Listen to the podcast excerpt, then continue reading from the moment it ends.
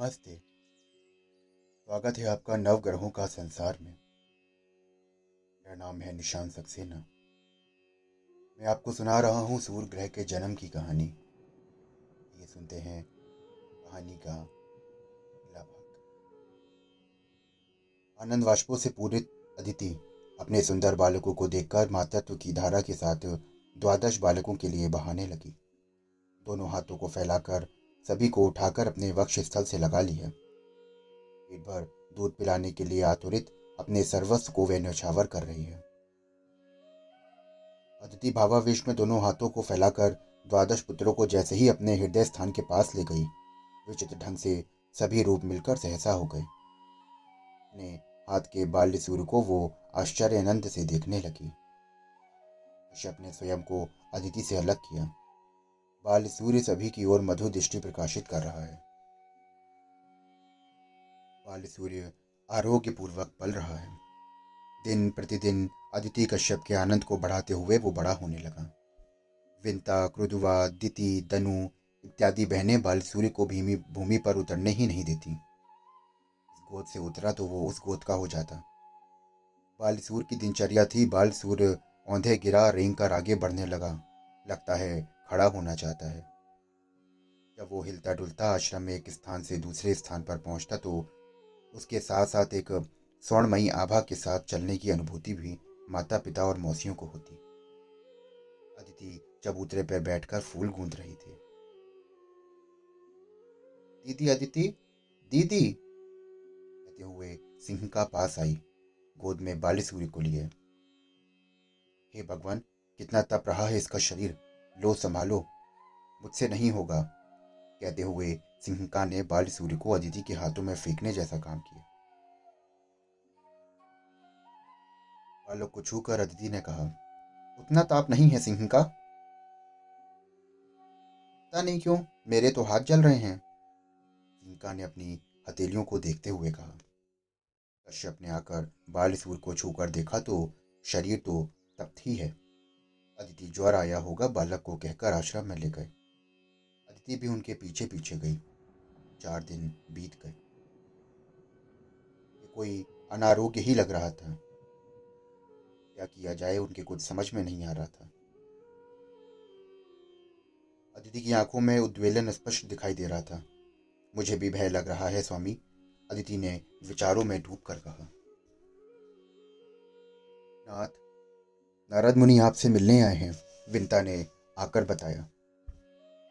कश्यप आश्रम के बाहर आए और सामने नारद जी को नमस्कार किया। नारद जी आशीष देते हुए बोले, नारायणा प्रणाम, पधारिए। चबूतरे पर कुशासन की ओर इंगित करते आवाहन किया। को दिन बाद आए हैं, सूर्य के नामकरण के पश्चात आज दर्शन हुए। नारद जी ने प्रश्न किया, बाल सूर्य स्वस्थ है ना? ऋषभ जी ने समाधान किया। इस मध्य उष्णाधिक्य से बाधित हुआ है। हमें कुछ आंदोलित कर रहा है।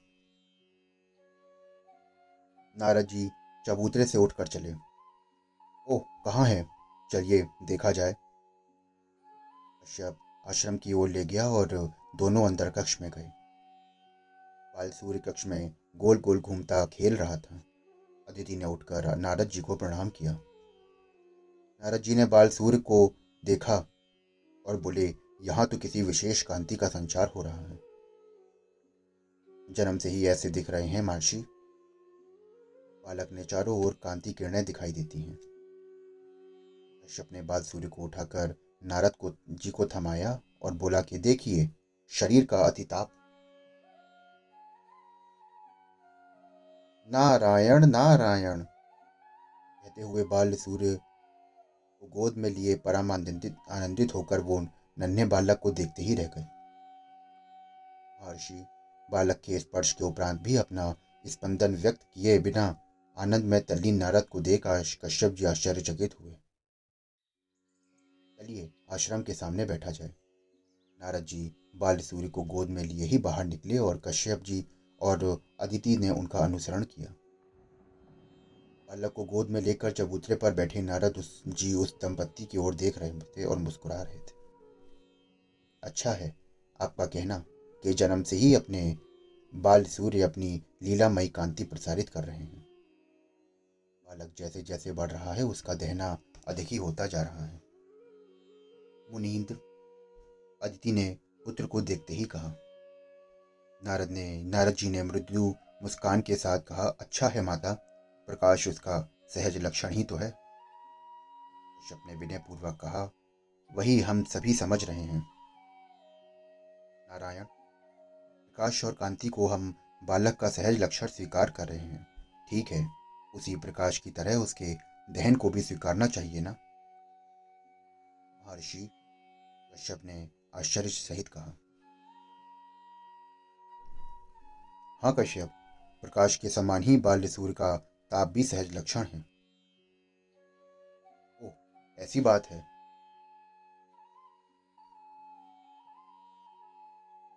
शब्द आश्चर्य से ही बोले, सत्य है मुनिंद्र अदिति और मैं इस तरह से सोच ही नहीं सके और आंदोलित हो गए। संतान के प्रति वात्सल्य, आलोचना शक्ति को माया ने आच्छादित कर देता है। नारद जी ने मुस्कुराकर अदिति की ओर देखते हुए कहा, अदिति की आँखें भर आईं। बालक के दहकते स्पर्श से हम आहत हो गए थे, स्वामी। माता, लोगों को प्रकाश और ताप देने वाला पुंज तुम्हारे पुत्र के रूप में तुम्हारी ही गोद में खेल रहा है, भूल गई हो क्या? नारद जी ने मुस्कुराकर प्रश्न किया। आपके आगमन से चार दिन बाद हमारे आंदोलित मन को शांति मिली, अदिति ने प्रणाम करते हुए नारद जी से कहा। नारद जी ने बाल्य सूर्य को अदिति को थमाया और अदिति उसे लेकर अंदर चली गई। जी बोले, कश्यप, सकाल में बाल सूर्य को विद्या अभ्यास प्रारंभ करो। चार वेदों सहित तुम स्वयं उसे अर्जित शास्त्रों का बोध कराओ। सूर्य को तुम्हारे अध्यापकत्व में सकल विद्या प्रारंगत होना चाहिए। कश्यप ने विनयपूर्वक कहा, जैसी आपकी आज्ञा। अदितियों को, दानवों को, इतर पुत्रों को मेरी विद्या संपूर्ण रूप से शिक्षित नहीं कर पाई। परंतु सूर्य को मैं सकल शास्त्र विशारद बनाऊँगा। शुभम। विद्यार्जन में विद्या विद्या बोधन में सूर्य तुमसे भी बढ़कर होना चाहिए, कश्यप। नारद जी मुस्कुरा कर बोले।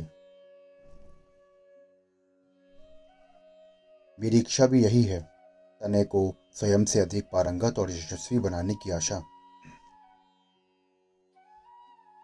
हर पिता के मन में सहज ही जन्मती जन्मती है मुनीन्द्र हाँ वो प्रत्येक पिता की सहज आकांक्षा होती है, नारद जी ने हँसते हुए कहा।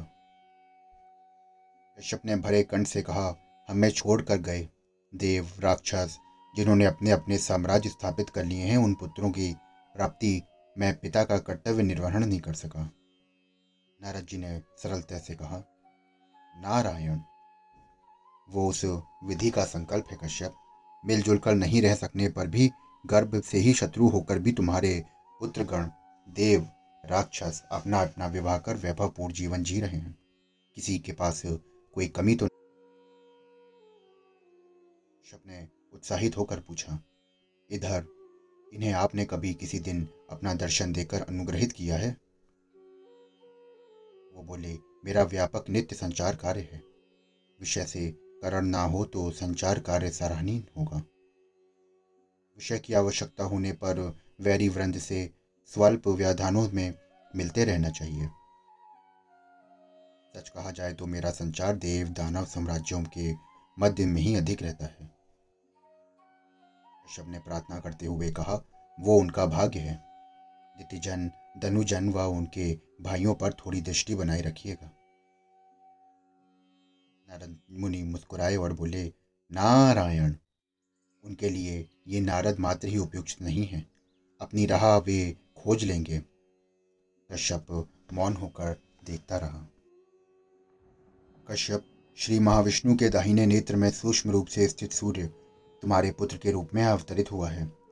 माता पिता को नित्य संतोष प्रदान कर रहे कुमार सूर्य के लालन पालन में निगमग्न होकर आनंद का अनुभव करो। सहस्त्र अयोग्य व्यक्तियों को विद्या देने से भला होगा।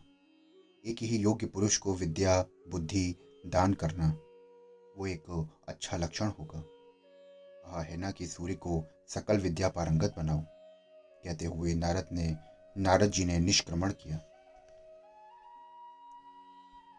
कश्यप प्रजापति के विद्यापन में सूर्य का विद्यार्जन प्रारंभ हुआ।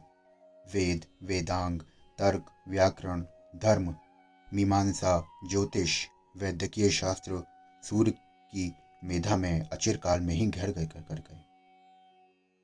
विद्याबल के आगमन के साथ सहज कांति में सूर्य के मुखमंडल में नूतन वर्चस्व तांडव करने लगा। सकल चराचर प्राणियों के प्रति बाल्यकाल से ही सूर्य द्वारा प्रकट समता, भाव सभी को विस्मित किए था। विद्या और विनय को धारण करके सूर्य ने बाल्यवस्था को पार करके यौवनावस्था में प्रवेश किया। आँखों को आकर्षित कर लेने, करके बाँध रखने वाली शरीर कांति। सौषठ से पूरे विशाल विग्रह। अमित मंद स्मित लिए सुंदर मुख लावण्य का प्रत्युष। सौंदर्य की प्रकाष्ठा जैसे लग रहे हैं सूर्य। अदिति आश्रम के सामने चबूतरे पर बैठी है। संविधाएँ फूल संकरण कर कश्यप पहुँचे और उन्हें अदिति के समीप चटाई पर डाल दिया। सुंदर कमल की कलियाँ विशेष रूप से मोहक दिख रही हैं।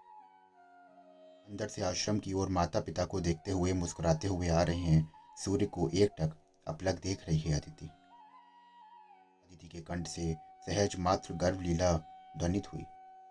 स्वामी, मेरे पुत्र को देख रहे हैं। यौवन ने सूर्य को सहस्त्र गुना सुंदर बना दिया है ना? हमारे पुत्र का सौंदर्य, देविक सौंदर्य है अदिति कश्यप ये बोल के मुस्कुराए। मेरे पुत्र का ये दिव्य सौंदर्य किस अदृष्ट शालिनी के महाभाग्य में है? अदिति ने पार वश होकर कहा, सौंदर्य के समतुल्य युवती का अन्वेषण अपने सूर्य के लिए करना होगा। सूर्य आश्रम द्वार के सामने आ गया और सूर्य के आते ही कमलनी की कलियाँ खिल गईं। समाधियाँ, मुझे दीजिए पिताश्री। कहते हुए सूर्य समिधा का भार कश्यप से स्वयं लेकर आश्रम के भीतर गया और कश्यप बैठ गए। अदिति और कश्यप की दृष्टि पुत्र की ओर से ही घूम रही है। अचानक आश्रम के सामने से श्राव्य नारायण नागमन सुनाई दिया। दोनों ने घूमकर देखा तो वीणा के तार छेड़ते हुए नमागान करते नारद महर्षि आ रहे हैं। अदिति और कश्यप दोनों ने चबूतरे से उठकर मर्यादा पूर्वक नारद जी के समीप पहुंचकर अभिवादन और स्वागत हाथ जोड़ते हुए किए। अदिति ने नारद जी से कहा, आज हमारा आतिथ्य स्वीकार होगा।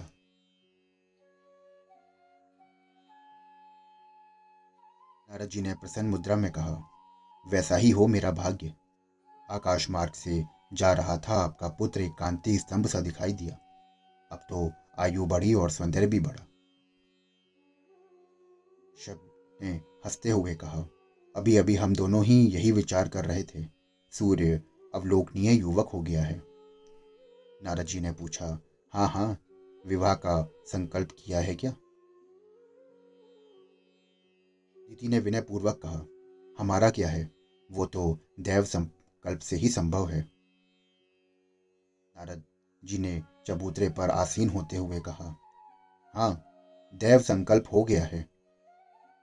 शब जैसा सुंदर सूर्य दिखने में है, वैसे ही सुंदर सुंदरांगनी को इस बीच मैंने देखा है।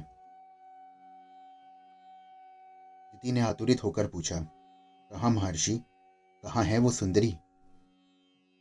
नारद जी ने कहा देव शिल्पी विश्वकर्मा है ना? उन्हें आप कौन समझ रहे हैं? कश्यप ने उत्तर दिया, प्रभासवन के उतरी ना?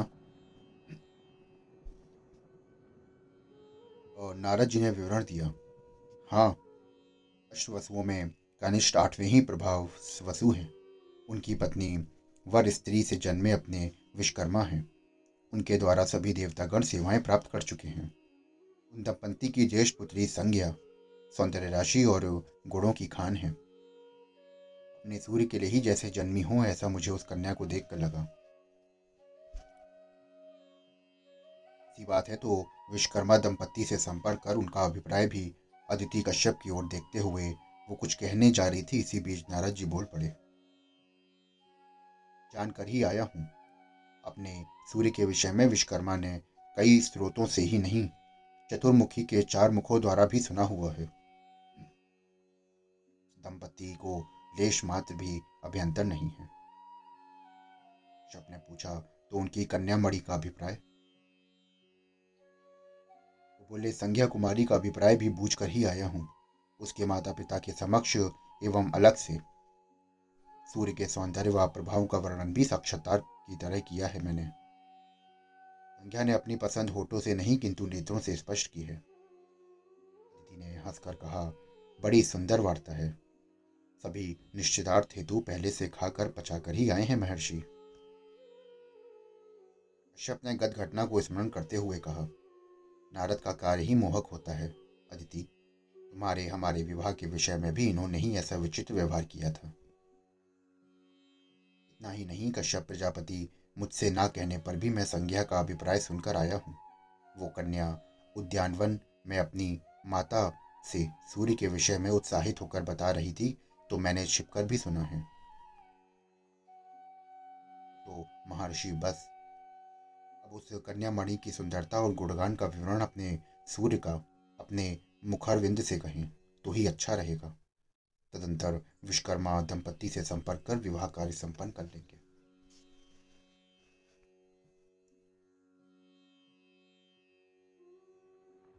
संज्ञा के विषय में सूर्य को अवगत कराने के लिए ही प्रत्यक्षतः आया हूँ। ये कार्य सानुकूल कर विश्वकर्मा से वार्ता करूँगा। वे ही आपके दर्शनार्थ आएँगे। सूर्य भी संज्ञा की पत्नी को पत्नी के रूप में स्वीकारने के लिए अंगीकृत हुए। विश्वकर्मा दंपति कश्यप प्रजापति दंपति से मिले। तो दोस्तों, ये था सूर्य ग्रह के जन्म का तीसरा भाग। अगर आपको ये पूरी कहानी सुननी है और नवग्रहों के बारे में पूरी जानकारी लेनी है तो हमारे चैनल को फॉलो करिए और हमसे जुड़े रहिए। फिर मिलता हूँ आगे की, की कहानी के साथ। धन्यवाद।